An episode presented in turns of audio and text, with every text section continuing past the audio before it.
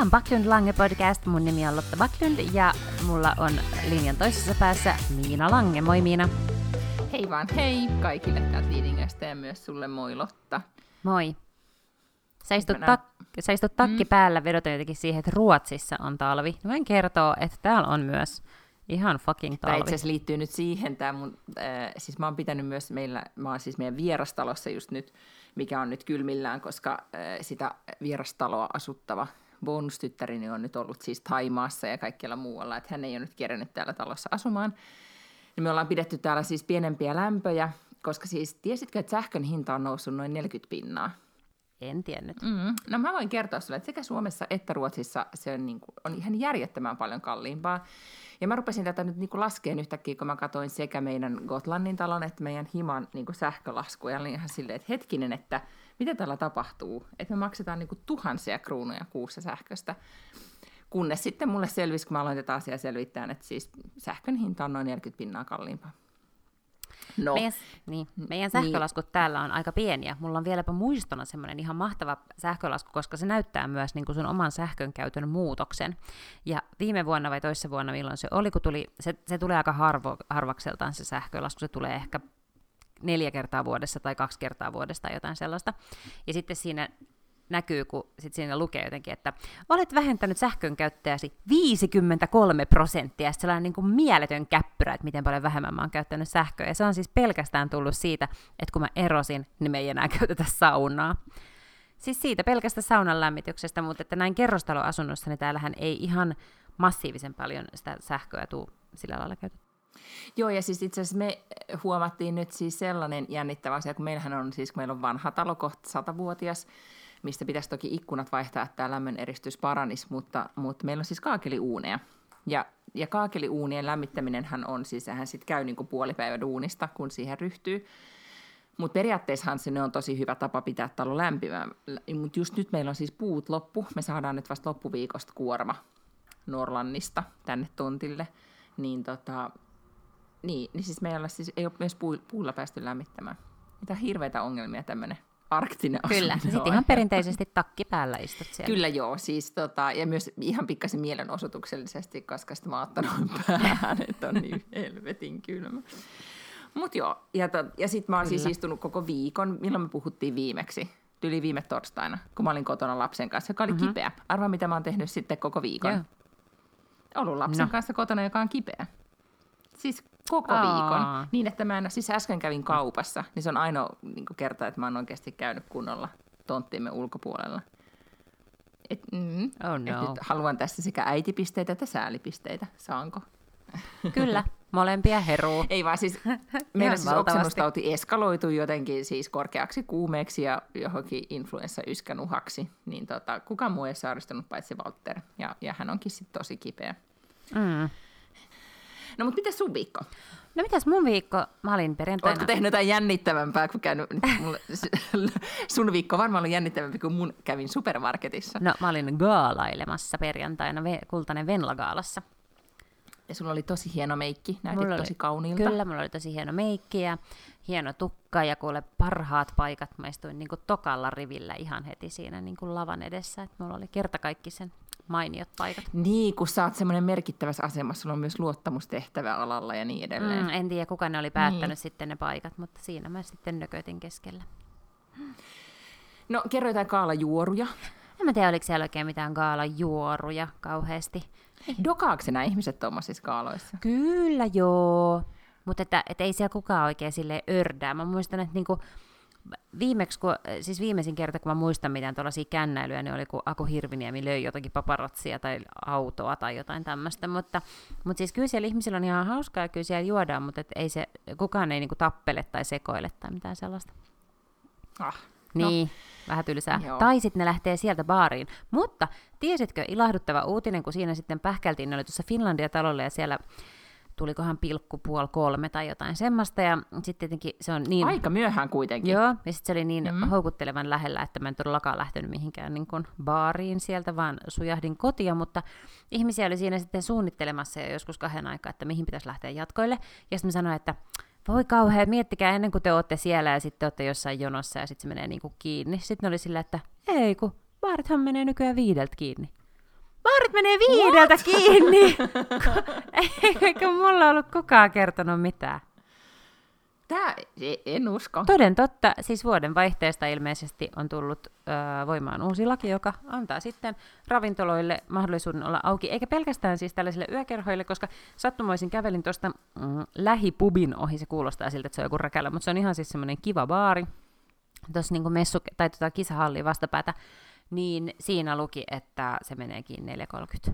Et ihan tommoset pikkubaarit kanssa. Anteeksi, kuka jaksaa olla baarissa no. tai yökerhossa I have viiteen. no idea. Olen todella iloinen, että siellä saa olla. Mun mielestä ne saisi olla vaikka auki kuuteen, jotta ne, jotka todella jaksavat, niin voivat siellä bilettää sen sijaan, että ne ryöpsähtää siihen kadulle tappelemaan ja kännäämään vaan ovat tietenkin valvotusti sisätilassa sitä tekemässä, mutta et eihän mä niin itse jaksa. Eihän mä moneen vuoteen, vuoteen niin nähnytkään pilkkuu.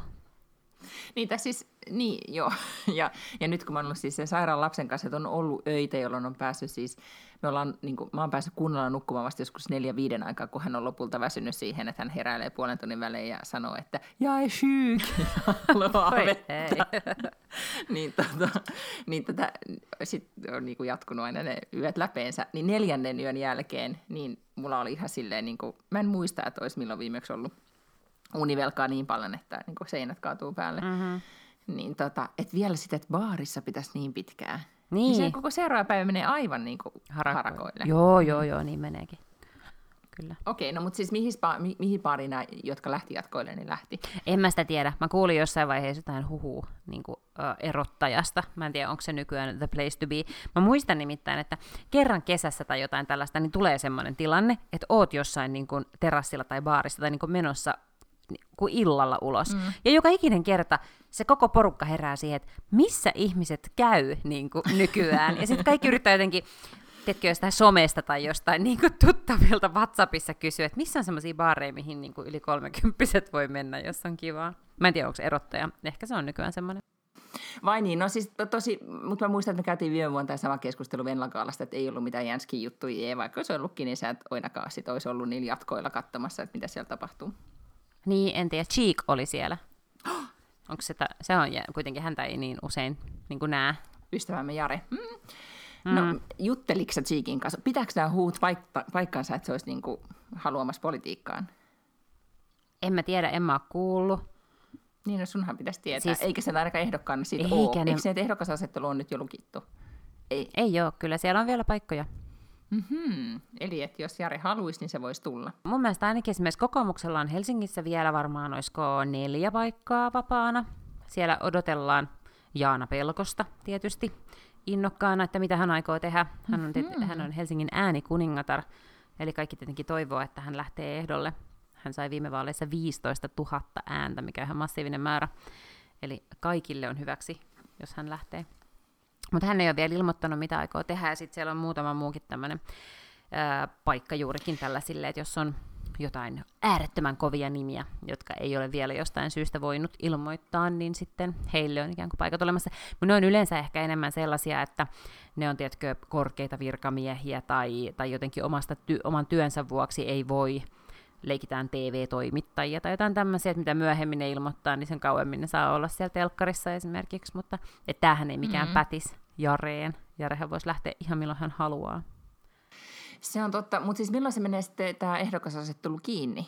Kai se nyt joku deadline pitää Joo, olla. numerot annetaan äh, 14. päivä maaliskuuta. Mä luulen, että se on siinä, onkohan se sen viikon alussa sitten, kun ne listat pitää toimittaa sinne johonkin. Mm-hmm. Onkohan se keskusvaalilautakunta sitten.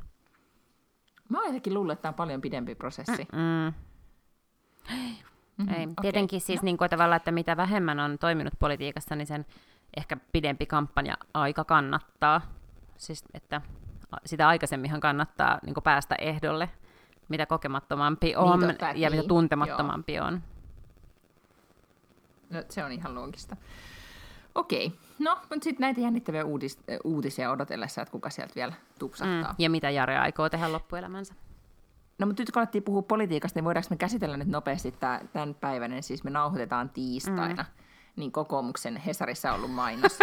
Haluatko kuvailla sitä mainosta? Tässä tulee no siis se mainos on oikeastaan sellainen, että siinä on niin kuin sinisellä taustalla iso kuva Dimitri Medvedistä, mutta sitten kun tarkemmin katsoo, niin se on siis Petteri Orpo, kokoomuksen puheenjohtaja ja valtiovarainministeri. Ää, mutta se on totta todella, että hän, hän näyttää varsin paljon Venäjän entiseltä presidentiltä. Ja, ja, tota, ja sitten siinä mainoksessa, luitko siis tekstin vai keskityitkö vaan Ei, kuvaan? luin tekstin myös, tiedän, että siellä on, siellä on kokoomuksen uusi slogan, joka on, onko se Luotamme Suomeen. Ja siis, no mun pitää ehkä vielä sitä vähän makustella sitä slogania, mä en ollut kuullut sitä etukäteen, mä näin sen vasta nyt, mutta niin kuin, että, että musta se on aika pliisu.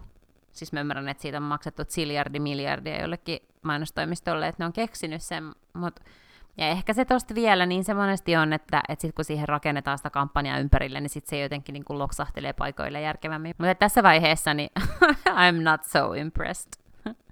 Mä olen myös lanseerannut mun oman sloganin, mikä löytyy sieltä Keksikö sen sitten lopulta? nettisivuilta ja joka paikasta. Ja esitteet tulee painosta perjantaina ja samoin noin tommoset liivit, semmoiset vähän niin kuin huomioliivityyppiset, sellaiset siniset, mitkä voi laittaa takin päälle, kun on tuolla jossain kylillä jakamassa esitteitä tai rundaamassa. Vaikka lenkillä, ehkä mä olen sen lenkillekin. Niin se on niissä kaikissa. Se mun uusi slogan. Siis pidätkö se koko aika sitä huomioliiviä sit päällä? Joka paikassa. No en mä ehkä ihan joka paikassa, mutta joo, en ehkä ihan joka paikassa. Okei, no mutta voitko, siis sunhan piti, niin mä unohdin kokonaan, tai siis sun piti, oli se lentoaika San Franciscoon miettiä sitä sun Logania. Joo. Tähän me silloin viimeksi jäätiin. No miten sä, kerro ensin siitä prosessista ennen kuin tämä paljastetaan. Tämähän on kauhean kiinnostavaa. Sloganin keksiminen on niin vaikeaa. Sloganin keksiminen on tosi vaikeaa ja sitten mulle myös niin kuin, tavallaan on hirveän tärkeää, että se ei ole sellaista niin kuin, äh, dorkaa lässytystä, et mun mm. mielestä on tärkeää, että siinä sanotaan jotain. Mä haluan myös, että se kuvastaa mua, mutta sitten mä haluan, että se on myös niin kuin asiaa. Että sitten mä, niin kuin, yksi ihan sika hyvä slogan-ehdotus, mikä mulle annettiin, oli, että lotat ovat aina olleet Suomen asialla. Ja se on musta niin kuin hauska ja silleen näppärä, mutta mä en niin kuin, mihinkään tällaisiin pikkunokkeluuksiin kuitenkaan perusta ikään kuin mun poliittista identiteettiä ja kaikkea. Mutta mä haluaisin, että se näyttää multa ja että se kuitenkin kertoo minusta jotain. Niin se on nyt, haluatko nyt kuulla mikä Eikä kun nyt mä oon nyt mä menin heti sun sivuille, sulla on tosi no, sä näet sen siellä. täällä. Mikä se on? Siis onko se tää I love terve järki? On! no mutta se on aika kiva. Musta se on hyvä. Se kertoo siitä, että miten mä suhtaudun asioihin, mutta sitten se niinku tavallaan näyttää vähän freesimmältä kuin joku perinteinen poliittinen lause, kuten vaikkapa niin. luotamme Suomeen tai minä olen sinun asiallasi. Ja sitten siinä on tämä kansainvälinen klangi, kun siinä on toi ai, ja sitten siis mm-hmm. toi laavhan on siis niinku sydän. Joo. Joo. Onneksi olkoon, slogan on hyvä. Mutta, mutta siis, mutta mistä, miten sä sitten niinku puristut? Tuliko se sun mieleen jossain puulilla siellä San Franciscossa vai miten tämä nyt niinku, miten sä lopulta valitsit Ää... En mä oikein tiedä. Mulla ei ollut ihan hirveästi vaihtoehtoja. Ah, eli oli yksi ainoa paras ja hyvä vaihtoehto. No sitten mä ajattelin kuitenkin, että mä en halua, että se, se slogan on tavallaan johonkin yhteen asiaan, kun en mä nyt kuitenkaan ole mikään sellainen yhden asian poliitikko, jonka ainoa asia on, tiedätkö, että rajat kiinni tai niin kuin, homoliitot laillisiksi tai koiravero pois. Siis niin kuin, että, että sit voi olla semmoisia... Tai niin kuin hers- li- härskisti Helsingin puolesta, niin kuin täällä sulla lukee. Mm. Siellä on, kyllä. Ja. Sitten siellä on tämmöisiä alaotsikoita, jotka liittyy niihin teemoihin. Mä ajattelin, että jos mä haluan semmoisen jonkun lauseen, mikä laitetaan joka ikiseen helvetin pinssiin ja esitteeseen ja liiviin ja joka paikkaa, niin mikä se sitten on, koska sen pitää olla yleisempi, mutta silti spesifi. Ja musta tossa on nyt se. Että siinä kerrotaan minun ote mm. politiikkaa. Kyllä. Mm. Ja mä luulen, että itse asiassa ihmisiä varsin niin kuin vallan ilahduttaa se, että joku rakastaa tervettä järkeä ja sen perusteella yrittää näitä päätöksiä tehdä.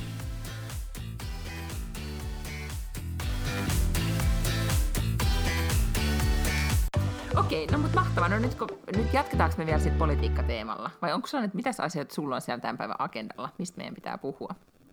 Ei kun jatketaan vaan, otetaan, kun se on kuitenkin ikävin se politiikka. Meinaat sä nyt tätä Oulua? Meinaan, että, että jollain tavalla nyt siis tuntuisi hassulta, että me nyt ei sanottaisi siitä yhtään mitään. Ja etenkin niin. kun musta tuntuu, että mä oon nyt, en ole mistään musta lukenut nyt viime päivinä kuin tästä aiheesta.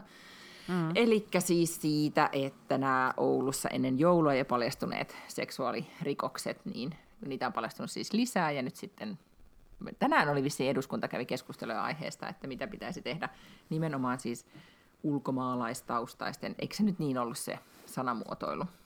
Joo, ja mun mielestä jossain vaiheessa on väläytelty jopa, että turvapaikanhakijat, mä en oikein tiedä nyt sitten, että onko nämä turvapaikanhakijoita vai, vai eivätkö. Mm. Nämä, mutta nämä oli kaikki siis äh, ulkomaalaistaustaisia. Ja jotenkin mulla on semmoinen mielikuva, mä en nyt tiedä liittyykö nämä nimenomaan näihin Oulun asioihin, mutta on ollut tosi paljon keskustelua siitä, että nimenomaan irakilaiset on tosi yliedustettuja näissä seksuaalirikostekijöissä. Ja mä en nyt niin tiedä, että oliko se yleinen tilasto vai, vai tarkoitettiinko siinä, että myös nämä tekijät ovat nimenomaan irakilaistaustaisia. Niin, no, niin tänään tuli siis noin ja niitähän nyt käytiin enemmänkin siis läpi näitä nimenomaan siis lapsiin ja nuoriin kohdistuneita niin kuin seksuaalirikoksia, niin siellä ymmärtääkseni se oli niin kuin nimenomaan irakilaiset ja afgaani, Afgan. afganistalaiset, jotka, jotka korostu.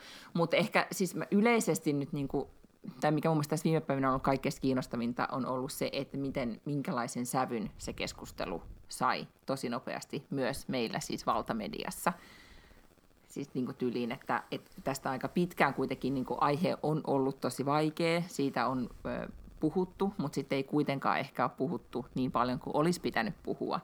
Mutta et se, että et jos mä vertaan nyt esimerkiksi Ruotsissa, kun on, on kuitenkin ollut samantyyppinen tilanne, ja, ja sitten tämä Suomen keskustelu, niin kyllä se Suomessa sävy on niin paljon jyrkempi niin kuin. Mutta se varmaan mm. johtuu siitä, että me ei, niin kuin, niin kuin sä sanoit, niin me ei olla missään vaiheessa puhuttu siitä, että aina kun tulee seksuaalirikos, niin sitten siinä ei ikinä sanota, että onko se ulkomaalaistaustainen vai eikö, ja sitten ihmiset aina sanoo, että no ne on kaikki ulkomaalaistaustaisia. Se jotenkin tuntuu silleen, että sitä on oikeasti vähän niin kuin, että se on jätetty mainitsematta, ja jotenkin mm. tavallaan tekijöiden niin kuin, tausta on aina jotenkin jätetty sanomatta.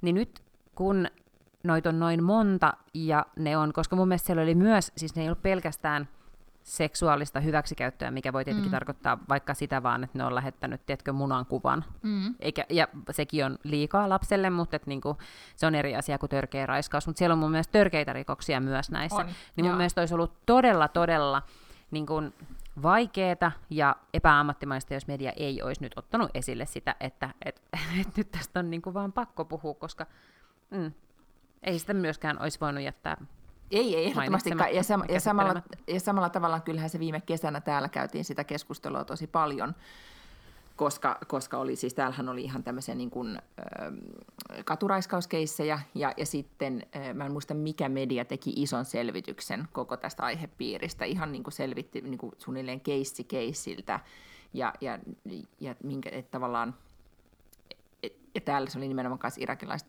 irakilaiset ja afganista tausta, että nimenomaan silloin 2015 pakolaisaallon myötä tulleet, että miten, minkälaisen, minkälainen rooli heillä tässä, tässä oli, mutta että he pääsivät myös itse ääneen, ja se jotenkin niin kuin tosi, se selvitys vasta avasi sitä keskustelua myös täällä ihan, ihan eri tavalla, mutta silti jotenkin tämä niin kuin, ehkä tämä kriisi mieliala, joka nyt on, niin mä todella ymmärrän, että on kriisimieliala esimerkiksi Oulussa, mutta että jotenkin se niin kuin, en mä tiedä, jotenkin tämmöinen niin kuin valtakunnan hätä on niin kuin yhtäkkiä, niin kuin, että kaikki on nyt tämän asian äärellä mm. ja, ja tosi jyrkin sana kääntein, niin, niin mm. tota, niin, niin ainakin nyt tavallaan... mä luin tästä mm. aiheesta, niin musta tuntuu, että ei hirveän montaa sitten semmoista niin kuin, ö, tai aika moni oli kyllä sitä kannalla, että nimenomaan tämä niin kuin kotouttaminen ja koulutus on tärkeää mm. ja, ja asennekasvatus ja näin edelleen, että siihen, mm. että ehkä on myös paljastunut se, että kuinka vähin resurssein on sit oikeasti niin kuin tehty sitä kotouttamisduunia, mm. ja, ja samahan oli myös täällä Ruotsissa keskustelu, että et ei voida vaan olettaa, että kymmenet tuhannet ihmiset tulee yhteiskuntaan ja sitten asiat vaan sujuvat. Niin, se on totta, joo, kyllä. Ja siis työpaikkahan olisi tietenkin kaikista tärkeintä. Joku tämmöinen yhteisö on se sitten, riippuu iästä, että onko se koulu vai onko se opiskelu vai onko se, onko se työpaikka, mihin pitäisi niin välittömästi päästä kiinni. Mm, mulla ei ole niin minkäännäköisiä sympatioita lasten raiskaajia tai lasten ahdistelijoita kohtaan. Mun mielestä ne voidaan kaikki karkottaa. Ja se on jo niin mahdollista Suomen laissa, että jos sä olet syyllistynyt törkeään rikokseen, eli rikokseen, mistä voi saada vuoden ää, tuomion, niin silloin sut voidaan myös karkottaa. Nythän se ongelma on tietysti just se, että nimenomaan Irakiin ja Afganistanin on tosi vaikea palauttaa ihmisiä. Afganistanin kanssa on jonkunnäköinen sopimus olemassa, mutta sit sinnekin niin niitä saa lähettää tosi vähän. Ja Irakin kanssa ei ole siis olemassa mitään mahdollisuutta vielä palauttaa äh, ihmisiä. Mutta käsittääkseni EU-tasolla nyt on jonkunnäköistä painostusta sinne Irakin suuntaan, että EU voi sitten jo niin kuin käyttää taloudellisia mm-hmm. pakotteita, että sinne nyt niin kuin olisi ehkä jotenkin se kanava auki. Et mä en niin kuin millään tavalla, mulla ei mitään tarvetta niin kuin puolustella näitä tyyppejä, mut, ja noin yleisesti, itse asiassa mun mielestä oli tosi mielenkiintoista, olisiko ollut Iltalehdessä pääkirjoitus äsken, missä puhuttiin sitä, että, että pakko ja pitää auttaa hädänalaisia. Mäkin olen sitä mieltä, että me voidaan aivan hyvin ottaa tänne enemmän turvapaikanhakijoita, mutta siinä luki, että miksei me ottaa tänne pelkkiä naisia ja tyttöjä. Ja se on ihan totta, ne on siellä omissakin maissaan, niin kuin ne mm. oikeasti aidosti hädänalaiset on naisia ja tyttöjä. Kyllä. Ja sehän tässä nimenomaan se, että, että nämä pakolaisiksi pyrkivät tai, tai tulleet, niin sehän oli hyvin vääristynyt se sukupuolijakauma. Mm. Jos miettii sitä, katsotaan sitä kymmeniä tuhansia, jotka, jotka tänne, tänne ja sinne siis Suomeen myös, myös tuli. Joo. No sitten mun mielestä on tietenkin tosi hyvä, että me puhutaan siitä, koska mä oon, mä oon ollut pitkään ajan sitä mieltä, että seksuaalirikoksista saa aivan liian lieviä tuomioita tai aivan liian niin kuin, matalia tuomioita. Mun mielestä niistä pitäisi pystyä tuomitsemaan paljon ö, jyrkempiä tuomioita. Niin nythän Joo. on tietenkin ihanaa, että, että myös perussuomalaiset, jotka ovat tällaisia kaikkien naisten sankareita, niin ovat päättäneet niin kuin sankoin joukoin lähteä puolustamaan naisen itsemääräämisoikeutta. Ja, ja tota, kiinnostavaa kyllä, niin siis Suomi, siis ikävää, mm. mutta Suomihan on, on kaikissa tilastoissa kärjessä siinä, että kuinka, paljon tää, niin kuin kuinka vaarallinen maa tämä on sivistysvaltioksi naiselle. Täällähän on valtava määrä väkivaltaa naisia kohtaan, täällä on ö, kotiväkivaltaa, täällä on seksuaalista ahdistelua, täällä on seksuaalirikoksia paljon niin kuin enemmän kuin monissa muissa Joo. maissa. Me, me johdetaan ikäviä tilastoja, niin tota, ei kuitenkaan tähän mennessä, vaikka ihan kantasuomalaisia naisia ne silloinkin on ollut, niin ei ole sille ollut hirvittävä kiire esimerkiksi perussuomalaisilla rynnistää puolustukseksi. Ei, ja sit mutta, selke... mutta nyt kun ne syylliset on jonkun muun värisiä, niin nyt sitä käytetään sitten. Niin, ja, joo, ja, ja se on ehkä se niin kuin, näiden, jos miettii niin kuin Ruotsissa ja Suomessa käytyy keskustelua, niin, niin ehkä Suomessa se ää, muutenkin tämmöinen, ää, e, ehkä se niin kuin jyr, jyrkkyys tulee just tuosta, mitä sä sanoit, että nimenomaan nyt, kun ne ulkomaalaistaustaiset syyllistyy näihin rikoksiin, niin silloin ne on pahoja, mutta ei, ei tavallaan niihin ei kiinnitä niin paljon huomiota. Mm. Et, et se on ehkä semmoinen niin kuin, mutta mä, siis, joo, mä todella mm. toivon, että siis jos, jos katsoo näitä niin kun, siis tuomioita, mitä tulee siis hyväksikäytöstä, seksuaalista hyväksikäytöstä ja raiskauksesta, niin se on itse asiassa aika uskomatonta, miten, miten lyhyitä tuomioita niistä tuomitaan. Joo, ja mun mielestä nyt siis äh, ehkä joskus syksyllä niin oikeusministeri aloitti jonkun prosessin. Et mun mielestä siinä oli sekä niin, äh, siinä oli mun mielestä kaksi muutosta siihen seksuaalirikos lainsäädäntöön, joka toinen oli se, että, että ikään kuin lapsen raiskaus on aina törkeä, mm. että ei voi, sitä ei voi jakaa kahteen, ja oiskohan joku muukin asia siinä oli semmoinen, mitä oli tarkoitus koventaa. Ja missä vaiheessa se on se äh, suostumusperustainen? Ei se ole kai missään. Okei. Okay. Ei, mä, mä en usko, että siitä on niin olemassa mitään lakiluonnosta kai vielä, että se oli vaan onkohan se keskusteluissa. Mutta siis sä puhut siitä, että, niin, niin, ei. että raiskaus määriteltäisiin niin suostumuksen puutteella, Joo. eikä... Kyllä, eikä niin kuin siis... se nyt siis täällä Ruotsissa tuli voimaan, siis se lainsäädäntö Joo. nyt, että pitää olla, että seksuaaliseen aktiin pitää olla aktiivinen kumminkin osapuolen aktiivinen suostumus. Mm. Ja se Kiinnostavaa ehkä... Kyllä, mm. jos niin kuin, mun pitäisi tälle fiilispohjalta sanoa, niin mä väitän, että nämä, jotka koviten vastustaa sitä lakia, mm. niin on nämä, jotka nyt kaikkein koviten on niin kuin jahistamassa ulkomaalaisia ulos täältä, koska ne raiskaa.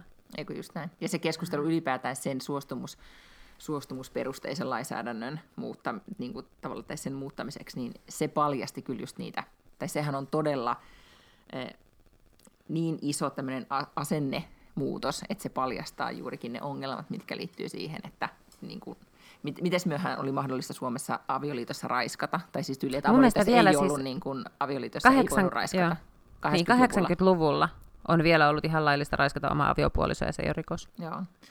Ja sitten tämä MeToo-keskusteluhan, niin kuin, kyllähän se toi silloin vuosi sitten, jos muistat sen, tai ylipäätään koko tämän vuoden aikana, että miten moni hahmotti, nainenkin vasta sen niin kuin, keskustelun jäljiltä, että Herra Jumala sentään mä olen ollut, ää, mua on käytetty seksuaalisesti hyväksi, tai että se olikin mm. raiskaus.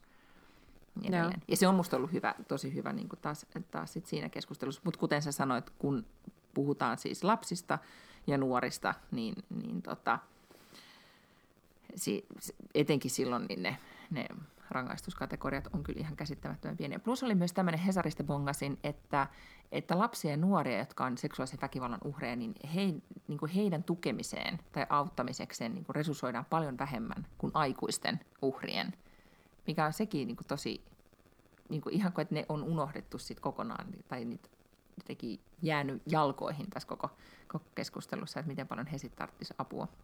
Mm, joo. Tai miten tärkeästi on korjattu. Nyt mä pongaan täältä, joo, siis meidän päätoimittaja Erja Yläjärvi on kirjoittanut otsikolla Turvapaikkajärjestelmä petti naiset sekä Suomessa että maailmalla.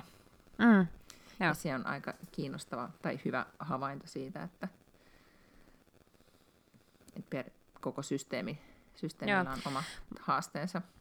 Mutta tietysti tämä on niinku aiheuttanut sen, että aika monessa kodissa on käytävä nyt niinku todella hankalia keskusteluja. Mä tarkoitan, että ne on hankalia sen takia, että, että pitää niinku varotella, mutta että, että pitäisi pystyä jotenkin niinku kertom- viestimään sille tasapainoisesti ikään kuin netin vaaroista, kuitenkaan lietsomatta sellaista niinku, tiedätkö, pelkoa tai turhaa pelkoa siitä, että jotenkin mm, kuka tahansa voi olla m- miten hirveä tahansa niin kuin säilyttää lapsen usko ihmiseen kuitenkin mm. sellaisella terveellä jotenkin itsesuojeluvaistolla.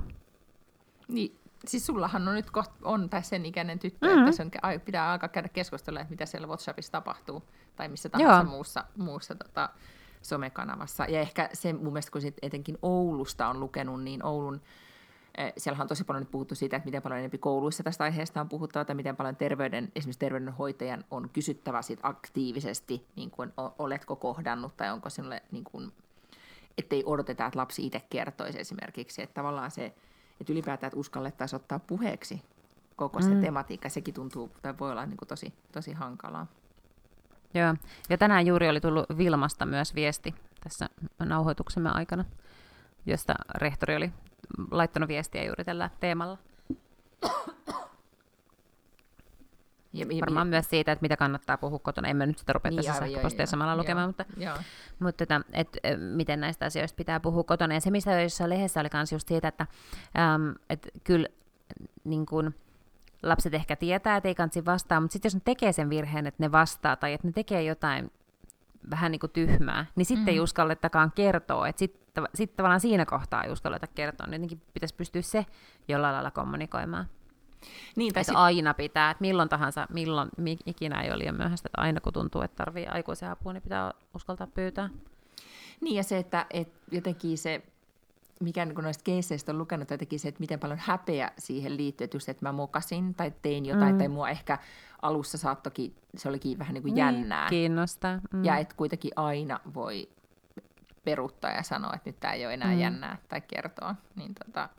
Mutta tosi vitsit on erilainen maailma, kun miettii sitä, että joskus 80-luvun lopussa käveli valettitunnille äh, Lappeenrannassa ja joka kevät siellä äh, linnoituksen mäellä oli se hullu itsensä paljastaja, jota juostiin karkuun. Se oli mm. niin ainoa. Ja. ja sekin pelotti niin perkeleesti, se oli aivan kauheata.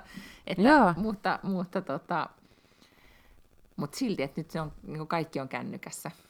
Niin se mm. jotenkin tuntuu, en ymmärrä myös sen, että voi vanhemmista tuntua tosi hallitsemattomalta koko, niin, koko totta niin kai. asia. Mm. No saa nähdä, mihin suuntaan tämä keskustelu tai mitä tästä nyt sitten tästä eteenpäin seuraa.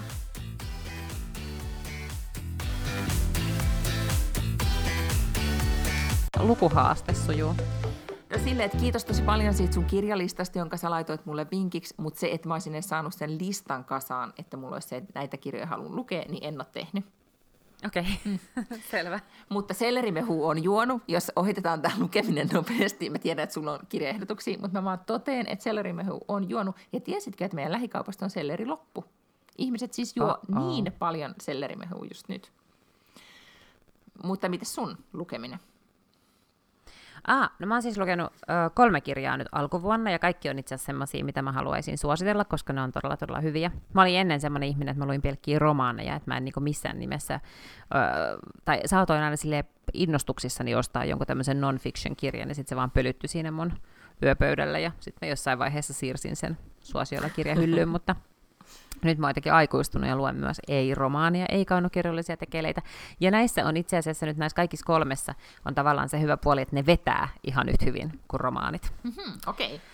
Ja ensimmäinen on, mä en tiedä puhuttiinko tästä joskus, mutta semmoinen kuin Bad Blood, joka kertoo siis tämmöisestä Silicon, että Piilaakson tämmöisestä startupista. Tämmöisestä Joo, ihan... siitä Teranonaisesta. Yes. Oh joo. my god, onko sitä kirja?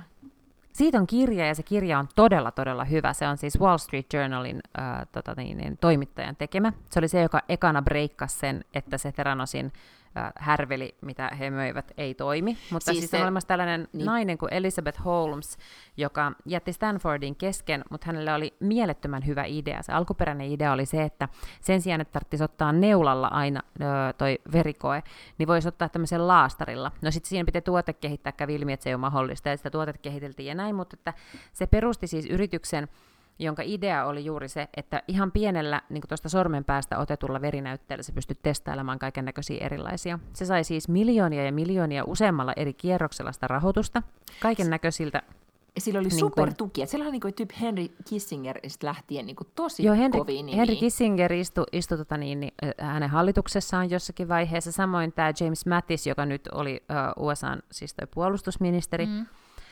Ja siis kaiken näköistä tällaista väkeä siellä istui hallituksessa, ja sillä oli siis tunnettuja näitä riskisijoittajia siellä, niin kuin erilaisia tämmöisiä venture capital-yrityksiä. Ja siis jossain vaiheessa äh, se oli tämmöinen ähm, yksisarvinen, eli yksisarviseksi nimitetään tämmöisiä listaamattomia, eli pörssiin listaamattomia yrityksiä, joiden arvio, arvo arvioidaan olevan yli miljardi dollaria. Ja se oli jossain vaiheessa joku aivan tähtitieteellinen niin kuin 6 miljardia dollaria se valuaatio, miksi miksi sitten tota niin, niin, luultiin. Ja kävi ilmi, että missään vaiheessa sitä teknologiaa ei oikeasti ollut olemassa. Niin, siis se nainenhan, niin kun, sehän oli jossain Forbesin näissä listauksissa menestynein. 30 alle 30 joo, ja, ja niin kuin naiset teknologiassa ja se sai vaikka mitä, se oli jossakin Harvardin vitsi johtokunnassa istui. Ja, mä oon, ja mä oon lukenut siitä just haastatteluja ja silleen miettinyt, että oh my god, joku voi olla noin nuori ja noin fiksu ja noin menestynyt ja jotenkin ollut täysin silleen niin kuin vaikuttunut, että mi, mi, mitä kaikkea hän saa aikaiseksi, kunnes sitten just paljastui, että kaikki olikin, siis että hän oli tyliin niin kuin sosiopaatti, psykopaatti tyyppisesti.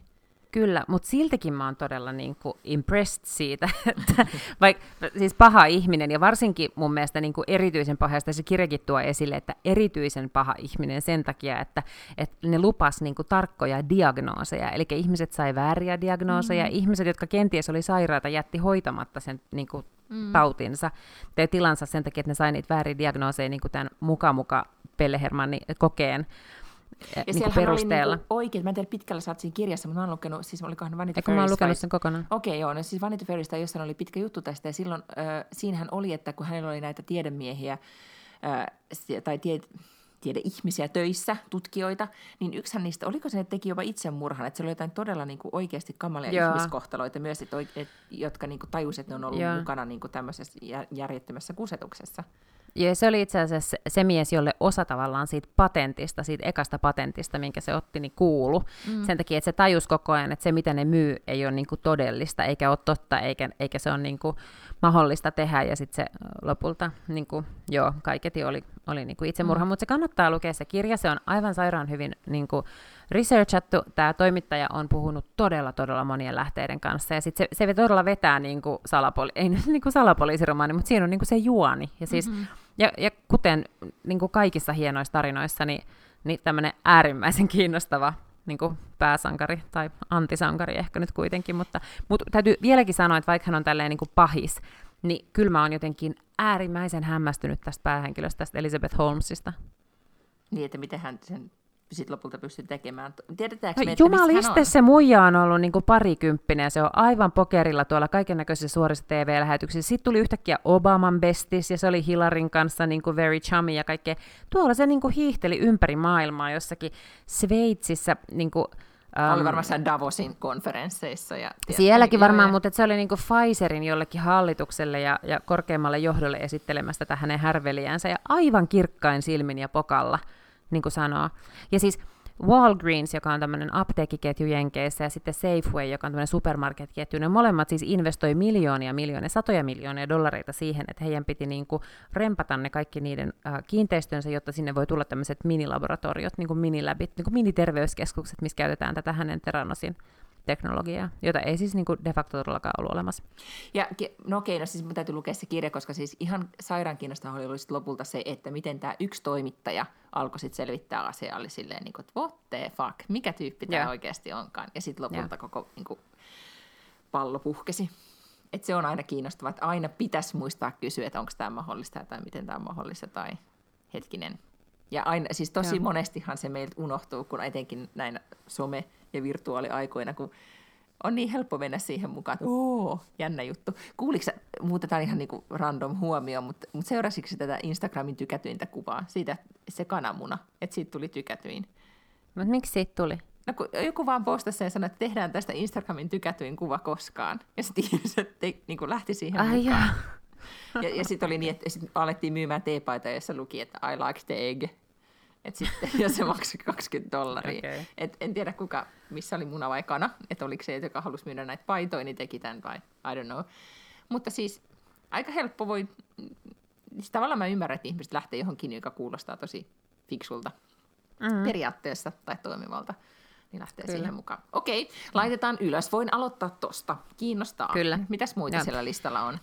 No sitten mä luin tällaisen kirjan kuin Red Card, joka kertoo siis tästä niin kuin FIFAn korruptiosta, tai ylipäätään niin kuin ammattilaisjalkapallon korru, niin kuin rakenteellisesta järjestelmällisestä korruptiosta. Ja se niin. on kyllä todella hämmentävää luettavaa. Ootapa ihan sekunti. Mä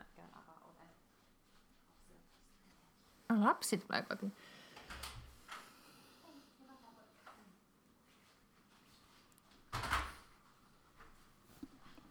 näin.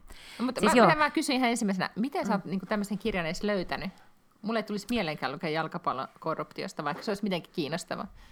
Tämä on taas samanlainen, että on joku toimittaja, joka on sitten ruvennut niin kuin kaivelemaan, mutta äm, tota, tai itse asiassa tämä, tämä alkaa sellaisesta niin kuin verotarkastajasta, IRS agent, eli Internal Revenue Service, joka siis Amerikassa on niin heidän verohallintonsa, niin siellä on tämmöisiä agentteja, niin hän oli jotenkin sitä ruvennut kaivelemaan, ja sitten sieltä oli vaan niin paljastunut niin mätäpaisetta toisen perään. Ähm, mä tilaan BuzzFeedillä on tämmöinen BuzzFeed Books ehkä, mm-hmm. niin kuin alasivusto, kun niillähän on kaikki BuzzFeed Home ja BuzzFeed mm-hmm. Cooking ja mitä kaikki, ja sieltä tulee tosi hyviä okay. tota niin, niin, erilaisia lukuvinkkejä listoja, ja sieltä kautta muistaakseni sen löysin. Okay. Tai, sitten, tai sitten Goodreads, koska sieltä myös löytyy aika paljon kaikki hyviä vinkkejä. Mutta se on vähän sama juttu, että se on niinku tosi tarina, mutta, mutta todella niinku kiinnostava ja jännittävä. Okay. Ja siellä on sankareita ja siellä on tota, rosvoja. No ainoa jalkapallokirja, minkä mä oon lukenut, niin on se Slaattani elämänkerta, että en ehkä nyt ihan lähde tähän, mutta voi olla, että lähden. Niin, niin. tässähän ei ole yhä yhtä pelaajaa, koska niin. kaikki ne niin possuthan oli niitä sellaisia vanhoja setiä, jotka siellä pyöritteli. Ja mm, siis niin kuin, että mi- mitään oikeuksia et saanut, ellei niin kuin maksanut miljoonaa ensin jostain muulta Keiman saarten tililtä jollekin toiselle tyypille. Mutta sitten tämä kolmas, siitä sä varmaan tykkäät, sen nimi on I'll Be Gone in the Dark. Ja se kertoo, tota niin, niin... Ota mä vastaan. Mm. Se kertoo, mä en tiedä, kuulitko tämmöisestä tota Golden State Killer-sarjamurhaajasta? Kuulin. Mm. Joo, ja, ja se tota... oli kamalan kiinnostavaa, kun se saatiin kiinni. Ja miten Joo, se niin saatiin oli. kiinni? Onko siitä joka tehty kirja? No se on nyt just nimenomaan tämä kirja, mistä mä puhun. Mutta miten ja... ihmiset kerkee tekemään näitä kirjoja? Koska se... Ah, mutta tämä kirja, ei, kato, kun tämä kirja on tullut ulos kaksi kuukautta ennen kuin se saatiin kiinni. ja tämä kirjoittaja on siis Mimmi, joka pitää tota niin, niin... Ota, mä googlaan nyt heti. I'll be gone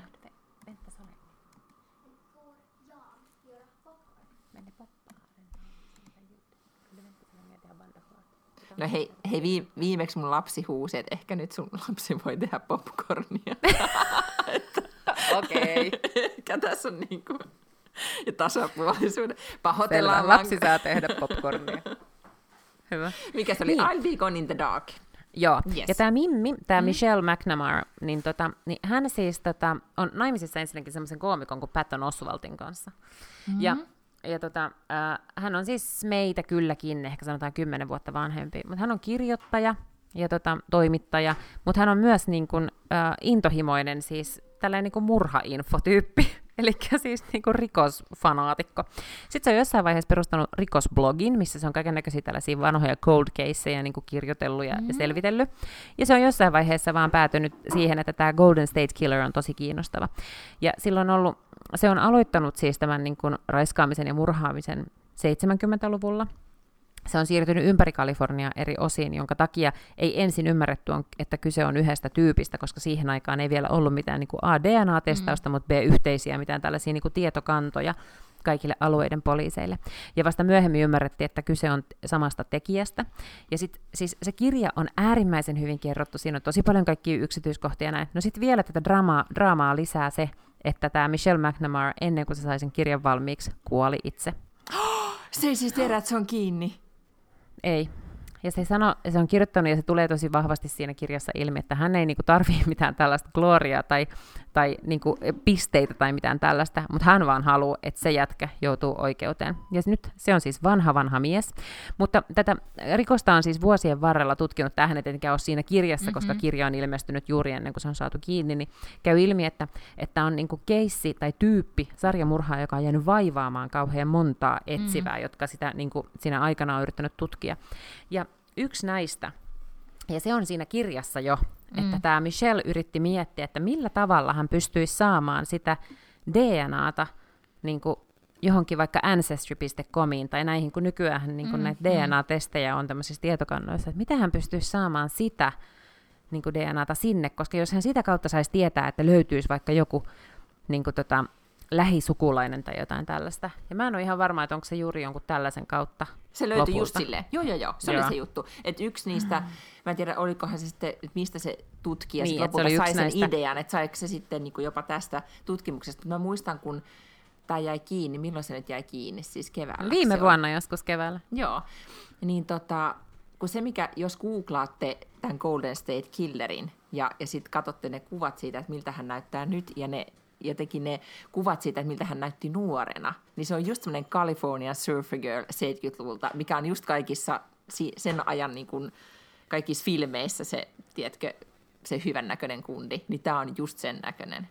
Ja se on jotenkin mun mielestä, en mä tiedä, se mun oli kavalla keissi, kun mä luin silloin siitä, kun siitä oli kaikki jenkkilehdet pullollaan, kun tota, hän jäi kiinni. Kyllä, koska se siis todella löytyi niin kuin 40 vuotta myöhemmin. Mutta I'll Be Gone in the Dark on siis hyvä kirja niin kuin vaikka tietääkin, miten, tavalla, miten tavallaan loppuu. Itse asiassa on ihan hyvä tietää, että se loppuu niin, että se syyllinen jää kiinni, koska se ei tule siitä kirjasta ilmi. Niin, ja siis sehän on tavallaan mun mielestä, kun tositarinaa, tositarinasta lukee, niin ei se haittaa tietää sen lopputuloksen. Koska jotenkin mm. se itse prosessi on aina yleensä niin kiinnostava. Nyt olipa jännä, sä niin kuin suosittelit kolmea kirjaa, jotka oli kaikki toimittajien kaivuutyön tai tämmöisen niin kuin, tavallaan, Joo. että joku alkoi niin kuin selvittää jotain asiaa. Mm toimittajan työ on tärkeää työtä. Se on erittäin tärkeää tai työtä. Jostain sellaisten ihmisten työ, jotka niinku alkaa miettiä jotain juttua ja haluaa selvittää jotain. Mm. Niin se on jotenkin... Niinku... Koska on. yleensä siihen tarvitaan myös tämmöinen obsessio. Että oikeasti jotain joku juttu alkaa niinku vaivaamaan ja, ja sitten haluaa alkaa selvittää. Mikä siis toimittajalla tietenkin yleensä on. No siis mähän voisin nyt, siis mä en ole nyt lukenut enkä edes siis kuunnellut, kuten nyt kävi selväksi, mutta siis nyt mä oon kattonut Netflixiä tosi paljon siis Leijona kuningasta taas vaihteeksi. Okay, hyvä. mutta, tota, mutta sitten, kun viime viikolla puhuttiin sit Marikondosta, niin, niin mähän nyt aloin katsoa sitä Marikondoa, ja mä rakastan Marikondon sitä Netflix-sarjaa, missä Marikondo siivoaa eri ihmisten okay. kotona. Okei, mä ymmärrän, se on vähän hidastemponen, ja, ja, mm-hmm. ja, ja se niin kuin, jotenkin vähän hihuli aina välillä, kun se tervehtii sitä kotia, mihin se menee siivoamaan, mutta se tapa, millä niiden ihmisten elämä muuttuu, kun ne siivoaa, ja, ja kuinka niiden parisuhde paranee, ja kuinka niiden, ne ymmärtää jotain elämästä, kun ne heittää tavaroita pois, ja ne valaistuu. Plus, että niillä on sitten tosi siistit läpinäkyvät säilytysrasiat joka puolella, mm. missä ne näkee, mitä niillä on. Ja eilen illalla järjestelin poikani li, lipaston just silleen manikondomaisesti vaatteet silleen pystypäin viikattuna. Okei, mahtavaa. nehän, nehän pysyy silleen tosi kauan. Mäkin olen järjestellyt oman lapseni siis vaatteita useampaan otteeseen. Ja... ja sitten mun mies kysyi tänä aamuna, mitä, mitä täällä on tapahtunut? Uskaltaanko ei. tähän koskea? Jolla ei, mä sanoin, kak... ei. niin, kaksi ja puoli viikkoa, niin on taas semmoisessa mytyssä siellä. Eikö just näin? Mutta se oli musta ihan siis yllättävän hyvä. Mua jäi vaivaamaan se, kun sä sanoit, että se oli jotenkin susta, susta niin, että hidastempoinen anke, että sä et jaksanut katsoa. Niin mä, niin se oli selkeästi, me ollaan eri kohderyhmää nyt tässä tapauksessa. Ja sitten me alettiin katsomaan äh, True Detectivein kolmatta tuotantokautta, joka alkoi nyt siis pari viikkoa sitten. Ja se vaikuttaa kyllä todella hyvältä. Ja sitten mä vaan ihmettelen, miksi kaikki TV-sarjat tai etenkin rikossarjat tätä nykyään alkaa sillä, että ne tapahtuu 80-luvulla ja lapset polkee semmoista 80-luvun tiedätkö, BMX-pyörää tai sitä semmoista kasaripyörää. Ja sit se, sitä, se on kauhean niin tuttu kuvasto. Joo, ja mm. sitten sitä kuvataan just siitä renkaan kohdalta. Että tiedätkö, että tulee niin. se semmoinen, niinku, että mi, niin kaikki sarjat toistaa just nyt tätä, etenkin koska 80-luku on niin kuuma. Mutta toi vaikutti oikeasti tosi pelottavalla tietenkin voi olla, että en, en pysty, ed- ensimmäistä tuota kautta en voinut katsoa minä loppuun, koska se oli mun niin jännä, mutta mä yritän nyt tämän kolmannen päästä sitten sit loppuun, eli sitä nyt siis suosittelen. Hei, mutta mm. mä voin muutaman tällaisen kirjatärpin antaa. Ö, muutaman näistä mä oon lukenut, mutta, mutta tota niin, niin, sen takia, että ensi vuonna, tai siis tänä vuonna 2019, on tulossa elokuvia tai TV-sarjoja tämmöisistä kirjoista. Et mm. Sen takia ne kirjat kannattaisi niin nyt lukea. Niin, mä en tiedä, että kuullut tämmöisestä kirjasta kuin Where'd You Go, Bernadette? En. Sen on kirjoittanut Marie Semple. Se kertoo tämmöisestä niin kuin pikkasen eksentrisestä naisesta Seatlessa. Se on naimisissa, silloin yksi lapsi, ja sitten se vaan katoaa. Hän vaan täysin katoaa from the face of the earth. Uh, mutta se ei ole siis pelottava ja ahdistava, tai on se vähän niin kuin mm. ahdistava, mutta se ei ole siis sillä lailla niin kuin se mikä trilleri tai semmoinen. Ja nyt mä vaan luin, että siitä on tulossa elokuva, joten mikäli sen haluaa lukea ennen kuin näkee elokuvan, niin laittaa nyt sitten sen listalle. Sitten samoin viime vuonna, vai ehkä toissa vuonna, niin kovasti kehuttiin ja suitsutettiin tämmöistä kuin The Woman in the Window. Joo. Semmoista kirjaa, niin siitä ilmeisesti ollaan nyt kanssa tekemässä. Ei, kun se, eikö siitä jo tehty se elokuva? Voi olla, että siitä on tehty, mutta se tulee siis nyt ihan. Ei nyt sä ajattelet sitä nainen junassa. Se on eri. Okei, okay. joo. koska mä sekoitan siis Gun Girlin nainen junassa ja joo. nainen ikkunassa kaikesta päätellen. Onko se kaikki sama Näin. kirjoittajan kirja? Ei sentään. Ei, ne on kaikki eri. Okay. Kaikki kolme on eri kirjoittajien Mutta kaikki on samanlainen kansi. Joku niissä on tosi Varmaan, sama, joo. ainakin nimi. Okei, okay, mikä siis? Varmaan. siis, kumpi tämä oli, nainen ikkunassa vai junassa? Uh, tämä on nainen uh, ikkunassa, The Woman in the Window, ja tämä on miehen kirjoittama, tämä A.J. Finn on siis mies, joka on kirjoittanut. Sitten tämmöinen klassikko kuin Catch-22. Mm. Oi, Siitä tehdään sitä. elokuva, kuule, jossa on mukana muun muassa George Clooney. Tota, Joten mikäli tämä on lukematta, niin se kannattaa nyt lukea. Ja sitten ainoa, mitä mä en ole lukenut, mikä mä vähän kiinnosti, oli tämä The Goldfinch, joka on Donna Tartin kirja. Mä ajattelin, että se mulla on nyt ainakin laitettava listalle. The Goldfinch. Mistä se kertoo? En mä nyt muista, mä ainakin katsoin, että se oli kauhean kiinnostava. Ah niin, olikohan siinä Nicole Kidmanin kuva peräti. Mikä se oli Tartin eka kirja, joka oli niin jännittävä? Muistaakseni silloin, kun se tuli kauan Ei. aikaa sitten? Kun se on ainoa kirja, minkä mä oon häneltä lukenut. Se ruotsiksi The Hemlika Historia. Mikäköhän se olisi tota? En tiedä. Joo. Mm. Okei. Okay. Mutta nämä on nyt kiireellisiä sen takia, että ne kannattaa lukea ennen kuin rupeaa katsoa niitä elokuvia. Okei, no hirveästi tässä nyt joutuu. Ei tässä oikein taas mitään muuta kerkeä tekemäänkään. Oispa kiva. Ei, niin. Siis tämmöinen sairastaminen on ihan fantsuu, jos itse voisi sairastaa. Eikä, että se lapsi Kyllä. sairastaa, koska se on, että sä oot itse terve kuin pukki, koputan puuta, mutta, mutta silti se kolmevuotias on kipeänä ja vaatii valtaisasti. Niin siinä ei kyllä silleen niin kuin, yrittää toi puolella korvalla kuunnella podcastia, eikä pysty. Mä mm. muistan kuulleeni, että on ihan siis tällainen yleinen fantasia, en mä tiedä miten aktiivisesti sitä halutaan, mutta että niin kuin monilla käy mielessä, että että joutuispa vankilaan, kun siellä ei olisi niinku mitään muuta, kun siellä ei voisi tehdä mitään muuta kuin lukee. Että voisi teetkö niinku kerrankin hyvällä omalla tunnalla vaan lukea ihan sikana, kun ei vaan niinku saisi tehdä mitään muuta. Niin, ja mä luin, tota, itse asiassa tämä oli siitä samasta podcastista, mitä me puhuttiin viime viikolla, missä oli Joanna ja, äh, Coles ja Bobby Brown, niin Joanna Coles kertoi siinä, että hän aina lauantai-iltapäivisin menee sänkyyn ja lukee kaksi-kolme tuntia. Niin kuin, että ei päivä, päiväunien sijaan niin kuin lukee sängyssä, juo kupin teetä, koska on kuitenkin alkuperältään britti, ja sitten lukee kirjaa. Se kuulosti jotenkin tosi houkuttelevalta. No joo, todellakin.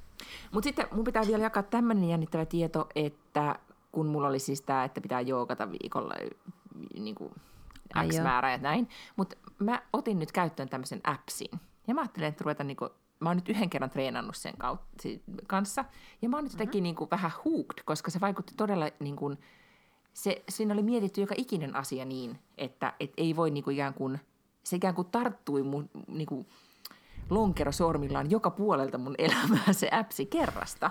niin, että, että se oli tosi tarkkaan mietitty kaikki ne äh, stepit silleen, että että yhtäkkiä mä synkronoin kalenteri ja pang, kalenteriin ilmestyneet, että näin sun pitäisi treenata. Ja, ja sitten se on niinku tosi help, silleen helppo, että siinä tehdään semmoista sirkuit-treenausta, että se kestää 28 minuuttia, että neljä kertaa seitsemän minsaa plus alkulämmittely ja loppuvenyttely, kolme kertaa viikossa plus sitten aerobinen treeni, joku tämmöinen kävely yms. Niin se kuulosti siltä, että oikein tämä on doable, ja sitten sä voit tehdä se just kotona ja, ja näin. Ja plus mä katsoin ennen ja jälkeen kuvat, niin mä olin silleen, että wow, että ihmiset, niin kun, niistä tulee tosi vahvoja ja, ja ne on treenattuja.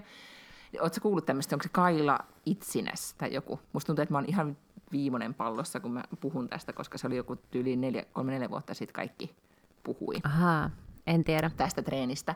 Ja silloin nimenomaan se äh, nimessä sen treenin niin kuin joku bikini body jotakin, ja katuin jälkeenpäin, että sen nimi on bikini body, koska siitä tuli niin iso, mutta siis niin kuin idea nyt vaan, että et treenata, ja voi valita erilaisia niin kuin synnyttäneet, voi valita oman ohjelmansa, ja jos mm-hmm. haluaa sit, niin kuin, vahvuutta lisää niin omansa. Mutta se oli just jännä, koska siinä niinku, ö, otettiin niinku ennen ja jälkeen kuvat ja, ja tiedätkö, kaikki silleen niinku, syötät joka ikisen tiedon sinne ja pang, sitten se vaan alkaa ilmoittaa sulle, että nyt. Ja sitten sit tulee sellainen olo, että ping, nyt, nyt appsi sanoo, nyt pitää tehdä näin. Niin, niin sitä sit tulee semmoinen, että ai helvetti, nyt on tänään aerobisesti treenaamatta, nyt tähdenkin tästä treenaamaan. No niin, mm. nyt innolla odotamme ensi viikon raportteja siitä, että miten Kaila on sun elämään vaikuttanut. Niin, mä mietin ensin, että mä en varmaan sano tästä yhtään mitään, koska tämä voi olla, että tämä jää yhdeksi semmoiseksi taas, että well, katsellaan. Mutta, niin. mutta nyt sä oot vähän niin kuin tilivelvollinen ikään kuin kaikille. Niin on, ja se on vähän kuin se sellerimehu. Mm.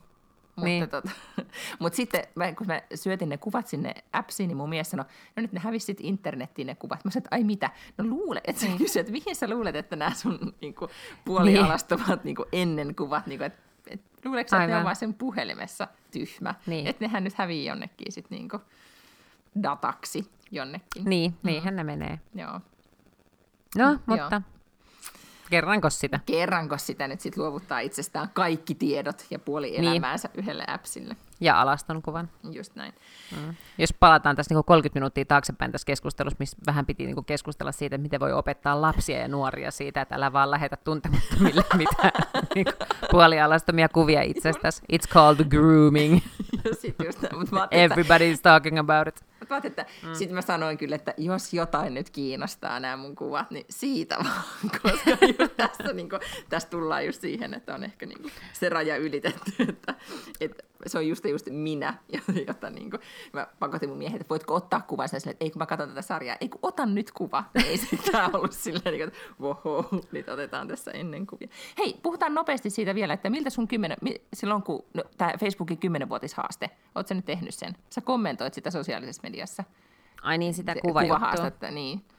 Eikö, mun, mä, vaan siis kommentoin, musta on hauskaa, että ihmiset luuli, että se oli vitsi. Että kun mä kirjoitin vaan, että musta kaikkien ennen ja jälkeen kuvat näyttää ihan samalta. Musta oli niin, ihana siis kommentti. Mä en ajatellut, että se on niin. vitsi. Mä ajattelin, että se oli positiivinen kommentti. Niin kuin mä oikeastikin mm. on, että kaikki, jotka on pannut sinne ekan ja sitten niin nykyisen, niin mä että nämä ihmiset näyttää niin aivan täsmälleen samalta. Mun mielestä kukaan ei ole sille merkittävästi vanhentunut, tai että ne näyttää sittenkin niin todella, todella erilaiselta. Sitten mä en jaksanut kaivaa sitä mun ensimmäistä kuvaa sieltä. Et sä katsonut? Siis... Koska mä etenkin kiinnitin huomiota tyli Rachel Joe ja Reese Witherspoon ja noi, niin ne laittaneet niitä kuvia, kun sit myös Instagramissa eivätkä olleet vanhentuneet päivääkään. Että ei sun... mun kaveritkaan ole. No kyllä mä näen itsestä. Mä kaivoin siis mun kuvan, ekan Facebook-kuvan vuodelta 2007, missä mä oon pakkaamassa matkalaukkua autolomalla Rivieralla. Niin kyllä mä nyt näytän siinä tosi erilaiselta kuin nykyisin, että, että silleen aika ei ole pysähtynyt, että villi, villi autoloma, autoloma Rivieralla ja, ja sitten nykyinen tilanne, niin well.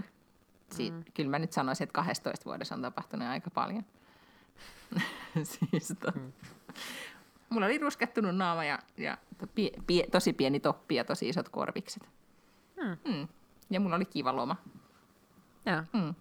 Sen mä siitä muistan. Mut joo, no ei sit kaivella niitä vanhoja kuvia kenenkään iloksi. Insta tonne meidän Instatiliin. Voimme sen sitä varten sinne kasvo- kaivaa, jos tarvitaan.